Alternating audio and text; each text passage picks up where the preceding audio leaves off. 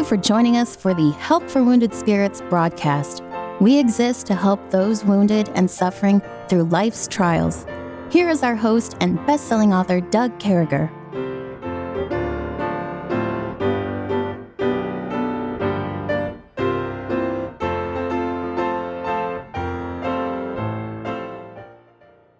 Great to be back with you, folks. What an honor it is to come across your broadcast with me. As always, my dear friend Kevin out there in San Diego still. Good morning, Kevin. Good morning. How's things going for you in this March morning, brother? Oh, it's marching along. God's yeah, keeping please. me God's keeping me busy and uh, I'm waiting for the weather to to turn more Southern California like, but some people say this is the season and there's a reason for the seasons being wet and soupy and and chilly. Well, and uh, California never has rain like it's having now. It's been years. And I, I, was actually watching a news special last night, and the, you know, the Hoover Dam there on the border is is filling up, and streams are filling up, and ponds and strategic uh, uh, water supplies are filling up. So maybe God's doing that through all this. Lord. Yeah. Yeah. And they were mentioning that, you know, they have this LA river. I, I walked down that empty riverbank one time for three and a half hours. I walked out an hour and 45 minutes with a preacher and some people. And to the homeless people, we were passing out tracts and talking to folks and just loving on people. And it, we did about a three and a half hour thing. Probably if we had walked without stopping to speak to homeless people, it would have been a one hour walk. But we, we spent a lot of time out there on that dry. I said, I wonder if this thing ever fills up. Well, I got the answer last night watching the news, brother. It's fault, man. well, you know, Doug, I'm headed to Vegas not for the uh, one armed bandits or anything like that. I'm going to Vegas because, Lord willing, we're I'm going to start a, a, Wounded Spirits chapter up there, and um, for veterans and as a focus group. But I do want to go outside of the town and go to see the Hoover Dam. That'd be pretty cool. See you know, it took me about an hour up. to get down there, and I spent. I went down in the dam. I got to tell you, if you're a little bit claustrophobic you may not want to do it, but I did it. And, you know, you go through the construction methods and things of that nature. I really enjoyed it. And right there where you park your car in the parking garage, there was a good little restaurant. But my friend said, Doug, don't eat at that restaurant. You need to go into town and try this burger place. Changed my life. I'll think about it and share with you where we went. Um, but just had some great food about 20 minutes from the dam, heading back toward Vegas. And, you know, I'll tell you, our dear friend out there, Roger, he'll be glad to show you around. He's a good brother. And uh, so, folks, here we are. We're cruising along. We're going through this terrible subject of narcissism and all these things that happen because of narcissism. All of us people who've been uh, had shade thrown at us, had our lives trying to be ruined, ministries trying to be taken, these liars. And, and, and, you know, they all fit into this category of being used by the devil. And, and the quicker we accept that these narcissists in our life are being used by the devil, the quicker we find ourselves exactly where we need to be on our knees, begging God for help teaming up with someone else. If we've been physically hurt, we stop everything we're doing and we call 911. Uh, if it was years ago, we drive down and file a report. We got to make sure that no one else gets hurt. And then we remember the Lord teaches us that two are better than one. We hook up with a pastor or a pastor's wife and, and we go visit people that may have been hurt or lied to. And, and we just put everything out there. We mark them that hurt us. We mark them that cause division among us. We mark them that are hurting our other friends. We, we say, listen, I just want you to know what happened in my life. And this is what I learned from God's word. And as we do that, man, I'm telling you that, that godly DNA that he gives us when we get saved, called the Holy Spirit of God, and our heart starts leaping with joy. When we get out from under this pastor who tried to ruin my life and started my narcissistic nightmare, said I heard it from a friend who heard it from a friend who heard it from another. Uh, let me tell you, peep, when you get peeps, when you get out from under that, man, the Holy Spirit of God starts doing a work in your life. When you get out from under that control, when you get out from under that shade, when the tears are replaced by smiles, when the nights on the couch are replaced by mornings in the ministry, uh, when the weeks turn into months of positive people saved, baptized, lives being changed, friends getting right with God, that's where you go. And folks, you can be there. So we've talked about love bombing, and we've talked about devaluation, gaslighting, and, and intentionally sabotaging people and uh, and how to get out of those intentionally sabotaged relationships is our last broadcast. And now we find ourselves, uh, what do we do? How do we help? How do we show people? Uh, well, first of all, they want to talk about. I think the best way to handle this, Kevin, is to call this broadcast people who won't accept responsibility and uh, the requirements that we have with that. Well, number one, to get away from them. But I want you to think about that. People who won't accept responsibility. The Bible's clear. This is something that actually Kevin and I covered this, I think, five weeks ago. He that covereth his sins shall not pastor, but whosoever and confesseth and forsaketh them shall have mercy. So they're never going to have mercy, Kevin. They just cover things up. And so, what do you think as we go into this subject of uh, people who will not accept responsibility? Yeah, you know, good leadership should should say the buck stops here. That was a Harry Trumanism, you know, some had something to do with uh, passing a buck around a room, which was I, I, forget what even a buck was, but it wasn't a dollar. It was a I don't know a, a paw of an animal or something like that. But the idea was I'm not going to pass it to someone else. If I if it's me, I'm going to own it. And so the leader says you know what everything rises and falls on responsibility so i think um, you know just accepting it there, there's a book called uh, it was written by a navy seal something like um, radical ownership or something and it had to do with a navy seal writing about his experiences saying I, I want to be a good leader. It's just all on me. In, in, other words, I'm not owning my people. I want them to excel. But as far as as far as this organization that I'm in charge of, uh, you know, I take responsibility. And I think narcissists are the opposite because it, they have crystallized in in their being you know they have hardness of heart which the bible you know 43 times is, is the bible talk about hardness of heart or hard heart or whatever um, if your heart is a hardened narcissist you you have already decided everything is someone else's fault but i'm willing to act like it's my fault but it's actually someone else's fault. And uh, i'll do whatever it takes to look like the good guy to look like i'm in charge but honestly it's nothing my fault. I'm that wonderful. And you know um, classic narcissist um, person. I read this in a book. I forget who wrote the book, but uh, I'm going to church tonight down at what used to be. It's Lighthouse Baptist. It used to be Skyline Wesleyan many years ago. The pastor was a man who wrote a very famous book about leadership. Doug, you would know who it is. It's uh, Seven Laws of Leadership or something like that. And uh, whoever wrote that book, John somebody, it just uh, old age is kind of catching me there. But um, anyway, he wrote about Henry Ford, and and this is I quote what he wrote about Henry Ford because it was so good. I made myself a personal note. It says, um, if uh, it's uh, Henry Henry's instinct. This is Henry the Henry Ford the second, not the oldest. I think the oldest had some narcissistic traits. Oh yeah, yeah, he was a Nazi but, too. Yeah, yeah. Yeah, I've heard that. But Henry Ford II said uh, about him, it's written Henry's instinct for survival manifested itself as craftiness combined with a kind of weakness. He had endowed one of his men, Crusoe, with the power to do virtually whatever he wished by withdrawing his grace from another guy. Breech and bestowing it on his lieutenant, that is Crusoe, he had made antagonists of the two men most vital to Ford's success. So um, the the idea was that he uh, w- he he did not. Okay, this is a quote from him. Ford said, "If a guy works for you, don't let him get too comfortable. Don't let him get cozy or set in his ways. Always do the opposite of what he expects. Keep your people anxious and off balance." That's classic narcissism. So it if is. you are in a, yeah. a relationship with someone like that, I know we're up against the clock. I'll hand it back to you, brother. If you want to come back to it, we can. Yeah, well, I just wanted, I, I actually looked up that expression years ago, passing the buck, because I went to uh, Harry Truman Museum in Independence, Missouri.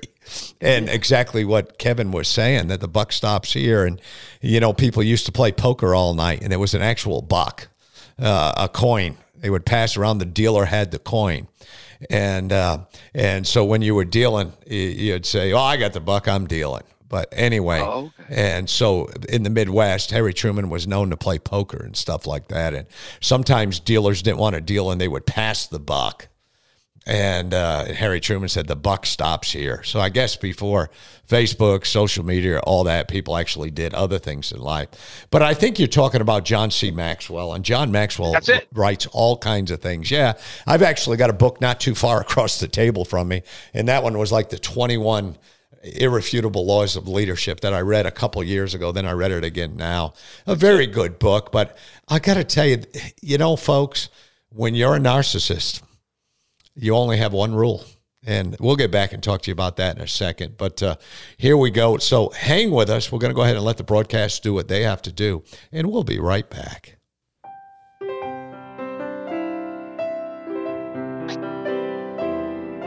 Doug will return shortly. Meanwhile, you're hearing this music while radio stations are identifying themselves and broadcasting advertisements.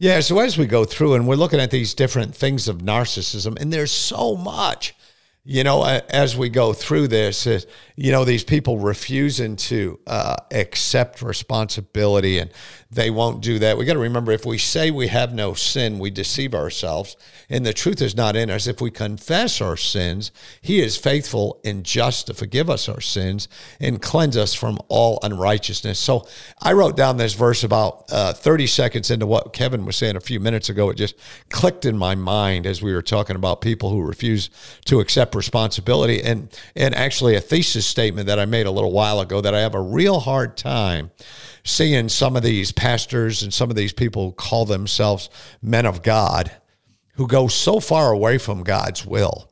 But they know that the, the Bible says if we say, and they call themselves saved, I have a real hard time with that. And this is one of those verses why, if we say we have no sin, we deceive ourselves and the truth is not in us. The Holy Spirit of God is not in us. If we confess our sins, He's faithful and just to forgive our sins and to cleanse us from all unrighteousness. Now, here's the here's the crux of everything right here, I believe. The crux is we have to see a need. Uh, we have to see ourselves as a sinner. The Bible's clear. We all fall short of the glory of God. There are none righteous. No, not one. Nobody among us, this whole world, 7.8 billion people, almost 8 billion people, not one of us is without sin. So if we think we are, we find ourselves dealing with this narcissism thing. Well, I didn't do anything wrong. We're blame shifting. We're not accepting responsibility. So knowing this information, as I get ready to pass this to Kevin, I want to say this to you folks. If you know somebody who's like this and they're part of your circle and they're trying to get in and, and, and they're deceiving themselves and the truth is not with them, and, and, they don't know enough to confess their sins and get right. If you know this is a mess, I think the first thing you got to do is get away from these knuckleheads. I think you have a responsibility to share or say, hey, dude, wait a minute. The Bible says over in the book of Romans, we're all sinners. Uh, the Bible says over in 1 John 1 8 and 9 that, you know, if we say we have no sins, we deceive ourselves. And but God is so merciful, we can go to Him. So my my whole thought on this at this level is get away from these people. Don't become one of these people and understand we're all sinners, Kevin. Yeah. Yeah. How do you identify someone who is one that you should get away from versus one that you should kind of forbear? You know, just kind of say, well, I'm going to put up with it because I have a commitment. Um, and and again, you don't need to violate God's word because of a commitment to man. But on the other hand, um, you know, we should do everything within our power to to keep the commitment. You know, the Bible says, "He that sweareth to his hurt and changeth not." But on the other hand, if it's a duty to God to escape you know david escaped saul because um, you know he he had ownership of his own life he wanted to live for God. And it was, you know, it's stupid to stay and let a guy destroy you. And it may not be just physically, but also emotionally and and in your will to serve God. And that's when you need to escape. But uh, you know, I was mentioning Henry Henry Ford, classic narcissist on this on this wise. And uh, Maxwell said in in that irrefutable laws of leadership. His position, Henry Ford II, his position was based not on influence, but on his name and his family's control of company stock. So people that threaten you and say, I'll destroy you if you leave. I'll, you know, I, you can't make it on your own. You, you'll, you'll go under, you know, versus someone who's soft-hearted and says, you know what, like, like you were saying, Doug, you know what? I, I blew it, man. I, what was what was I thinking? You know, I was just being a knucklehead. I was being hard hearted. I was being a sinner, and they and they willing to to do that. But a narcissist, identify them. They're the ones who are who are hard the whole way through. They're like Nabal, you know, their heart is like stone. Uh, we're talking about the Hoover Dam. They say that the Hoover Dam has X many millions of pounds of concrete, and they say it'll never set on the inside through its lifetime because once it's crystallized or once it sets the whole way through, it loses its strength. And I think we as humans, yeah, we should have a tough exterior, tough against sin, but soft toward the sinner. So if there's someone in my life who's not living up to what I think, like, you know, they're not living up to what Ford Motor Company, you know, and you know, I'm the guy, uh, I'm I'm the authority, and so you have to be just like me. Um, if they're that way, they're just crystallized the whole way through. They don't have a softness toward people. They don't want other people to succeed. It's about their success. That's the people that you need to say, you know what? There is a different paradigm here. And I can't, I can't, me who am hurting on the inside, have a soft heart, talking to someone who's like, crystallized in this view that it's all about them and they'll act soft on the outside, but they're actually hard on the inside danger red flags no they're not beautiful streamers in the in the park they are red flags and it's it's time to do something yeah, it is. And and and I think that's really good. I think we need to understand folks hard things. These are uh, under no circumstances are Kevin and I making these statements uh, without understanding the pain that's involved with a lot of the things that the Bible has us do. We get that. Uh, but to be right with God is more important than anything else. In the Army, we used to say, you know, Army first, families always. Well, in God's army, we need to say God first, families always. We got to understand yeah. that, you know, when we're putting God first, when we're when we're doing these things that um, that are getting right with God, that are getting out from under oppression, and and folks, I got to tell you this, and, and I want to say this. I've been meaning to say this for the last couple days, and I didn't quite know how to say this, but I just give me give me a second here to talk about what I'm thinking of. Is so many people who've been hurt go right back to that type of narcissistic person again. I can't tell you. Uh, I have three sisters, and they picked the worst knuckleheaded husbands you've ever met in your life. One one of my sisters is in heaven now, and and folks, you know, or boyfriends, and, and when they'd break up, and it would just be that same type of person. And that's why uh, we, we've got to go to God. We've got to confess these things too and say, God, I ended up with this knucklehead. How can I not end up with another knucklehead in my life? How do I make sure my next girlfriend, my next boyfriend, my next friend, how could I make sure? Well, first of all, we got to be tuned into God. And when we're tuned into God, the things of this world grow strangely dim. Dim. And and I think this, Kevin, I think I think in our heart we know the type of people we should be hanging out with. And I do believe birds of the feather flock together. I don't think we go back to the old crowd. And, and I'll tell you, folks, don't ever make the mistake. It, when you get out of one of these relationships, trust me on this. Somebody who's hurt you, somebody who's tried to ruin you, somebody who's taken your life and shredded it, somebody who's taken five, seven, ten, forty years of your life as a friend or whatever and ruined you. Don't you dare, don't you dare sit back at the table and break bread with that person again. Just don't do it. God got your way, go down the guard way. Here we are, Kevin. I wanted to give you 30 seconds again as we crank through the time during these broadcasts. Yeah, it's easy to get uh, sucked into someone who just seems so squeaky clean. If you're if if you've got spiritual values, be careful of the guy that looks so squeaky clean that he just has this smug look on his face or her face that they got it all together. If they can't admit they don't have it all together, then you need to avoid you know a relationship with that person. If they can't if they're not vulnerable in with with sincerity then uh then they you know they might be like king saul who was head and shoulders above everybody else. He might look like mr wonderful. She might look like miss perfect but be careful. They may turn out to be someone that's just the opposite. They they become very inflated in their own eyes. Yeah the buck stops here it's about God. It's uh, understanding yeah. the importance of admitting and confessing when you mess up. And these people don't understand that. And if they don't understand that, they're going to want to bring you down that road of sin, that road of perdition, that road that we don't find ourselves in.